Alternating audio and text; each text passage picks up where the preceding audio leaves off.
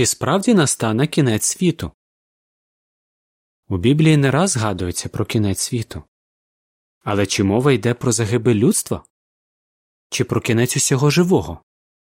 А може, взагалі про знищення планети Земля? Біблійна відповідь на всі ці запитання ні. Що не буде знищено? Людство. Біблія каже Бог створив землю не без наміру, а для того, щоб вона була заселена. Ісаї 45.18 Планета Земля. Біблія каже Покоління відходить і покоління приходить, а земля залишається назавжди. Еклезіаста 1.4 Що означають ці слова? Згідно з Біблією, земля ніколи не буде знищена і завжди буде заселена. Тоді як розуміти вислів кінець світу? Поміркуйте. Біблія порівнює майбутній кінець цього світу з тим, що сталося за днів Ноя.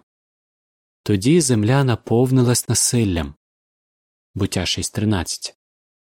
Лише один чоловік Ной був праведним. Тому Бог врятував Ноя і його сім'ю, а злих людей знищив, навівши на землю потоп. Про ті події в Біблії говориться був знищений тодішній світ, коли був затоплений водою.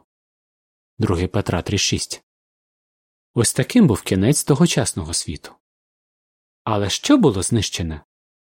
Не сама земля, а злі люди на ній. Отже, коли Біблія говорить про кінець світу, то мова йде не про знищення нашої планети, а про кінець злим людям на землі і системі, яку вони створили. Що буде знищено? Проблеми і зло. Біблія каже Ще трохи, і грішників уже не буде. Подивишся на їхнє місце, а їх уже немає. А сумирні успадкують землю і сповна насолодяться миром. Псалом 37, 10, 11 Що означають ці слова? Потоп за днів Ноя стер з лиця землі зло, але не назавжди. Після потопу знову з'явилися злі люди і почали псувати іншим життя. Але невдовзі Бог покладе край злу. Як сказано у псалмі, грішників уже не буде. Як Бог це зробить? За допомогою свого царства, світового уряду, який правитиме з неба над праведним людським суспільством. Поміркуйте чи сучасні політичні лідери охоче підтримають Боже царство? Біблія показує, що ні. Навпаки, вони виступлять проти цього уряду. Яким буде результат? Боже царство усуне всі людські уряди, а саме стоятиме вічно. Даниїла 2.44 Але що не так з людським правлінням? Неспроможність людських урядів. Біблія каже Не волі того, хто йде, скеровувати свої кроки. Єремії 10.23 Що означають ці слова? Люди не були створені, щоб правити самі над собою. Вони не спроможні добре керувати іншими людьми та успішно вирішувати їхні проблеми. Поміркуйте.